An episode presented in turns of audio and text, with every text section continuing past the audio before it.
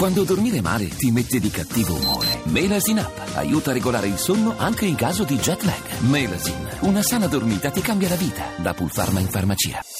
Voci del mattino.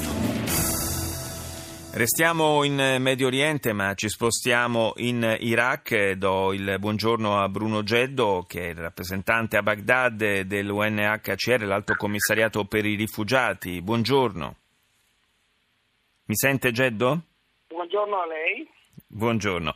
Eh, sì, perfettamente, grazie. Sì, come spesso accade in questi collegamenti internazionali abbiamo un po' di ritardo eh, fisiologico, diciamo, eh, della, della voce, per cui eh, ne dovremo tenere conto durante la nostra conversazione. E io le volevo, le volevo chiedere qualche ragguaglio sulla situazione umanitaria nell'Anbar, in particolare nella prospettiva eh, di quella che eh, viene ormai da tempo annunciata come la grande offensiva contro eh, Daesh nella, contro la città di Mosul. Sì, eh, abbiamo due fronti attualmente di guerra, come lei ha appena menzionato. Uno si trova ad Anbar, che è a, a ovest di Baghdad, e l'altro verso Mosul, che è a nord di Baghdad. Eh, la situazione ad Anbar è critica perché mentre c'è stata un'avanzata importante eh, verso Ramadi, che è stata liberata alla fine dell'anno, rimane la città di Fallujah, eh, che è a soli settanta chilometri da qui, da Baghdad, dove mi trovo, dove i civili sono intrappolati dalla fine di, eh, di dicembre, quando il, l'assediamento è stato completato, quindi non ci sono più possibilità di portare eh, derrate alimentari, latte eh, all'interno della città, e abbiamo avuto dei casi di suicidio per disperazione, e l'ISIS impedisce sistematicamente ai civili di eh, di cercare di andarsene. Coloro che cercano di fuggire vengono sistematicamente eh, uccisi. Eh, e quindi la situazione sta diventando una situazione di eh, malnutrizione grave. La gente sta eh, soffrendo la fame, letteralmente, a, a, a Fallujah. Il problema è come riuscire ad arrivare ad aprire un corridoio umanitario. Il governo l'ha annunciato perché i civili possano andarsene, ma Daesh impedisce loro di partire. Quindi questa è la prima situazione grave a cui facciamo fronte attualmente. Parliamo di un minimo di cinquantamila sì. civili intrappolati a Fallujah. E poi c'è il fronte di Mosul, e, e da e lì si teme, si teme che ci possa essere esatto. un'ondata impressionante di, di profughi. Esatto, il fronte di Mosul parte da lontano perché, come lei sa, Mosul eh, si trova al centro di una regione molto grande, Ninive. Eh, l'esercito iracheno ha lanciato un'offensiva a partire da due settimane fa con l'obiettivo di raggiungere il Tigri, eh, il fiume Tigri, la riva destra del Tigri, prima di Ramadan, e dopo Ramadan avanzare sulla riva sinistra e quindi coprire la distanza tra il Tigri e, e Mosul.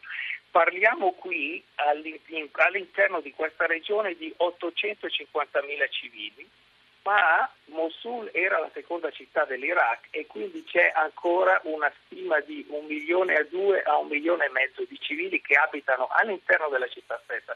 Quindi, come lei ha appena detto, sarebbe una situazione apocalittica se tutte queste persone venissero sfollate a causa uh, delle, degli, affront- degli affrontamenti militari.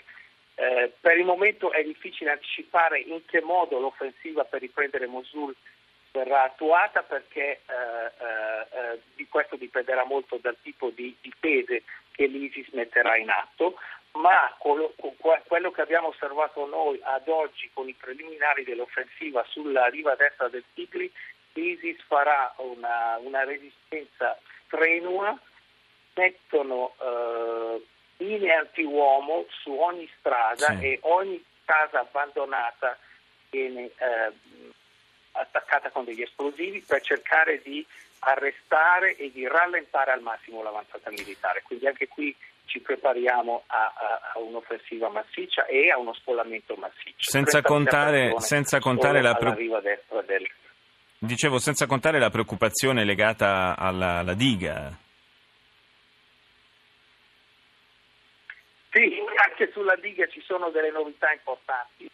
Eh, I primi ingegneri della ditta Trevi di Ravenna sono arrivati la settimana scorsa e stanno esaminando lo stato attuale della situazione. Per ricapitolarglielo in due parole, questa diga era una delle follie eh, del tempo di Saddam, è stata costruita su una, una base di gesso che è friabile e che si consuma, si erode al contatto con l'acqua.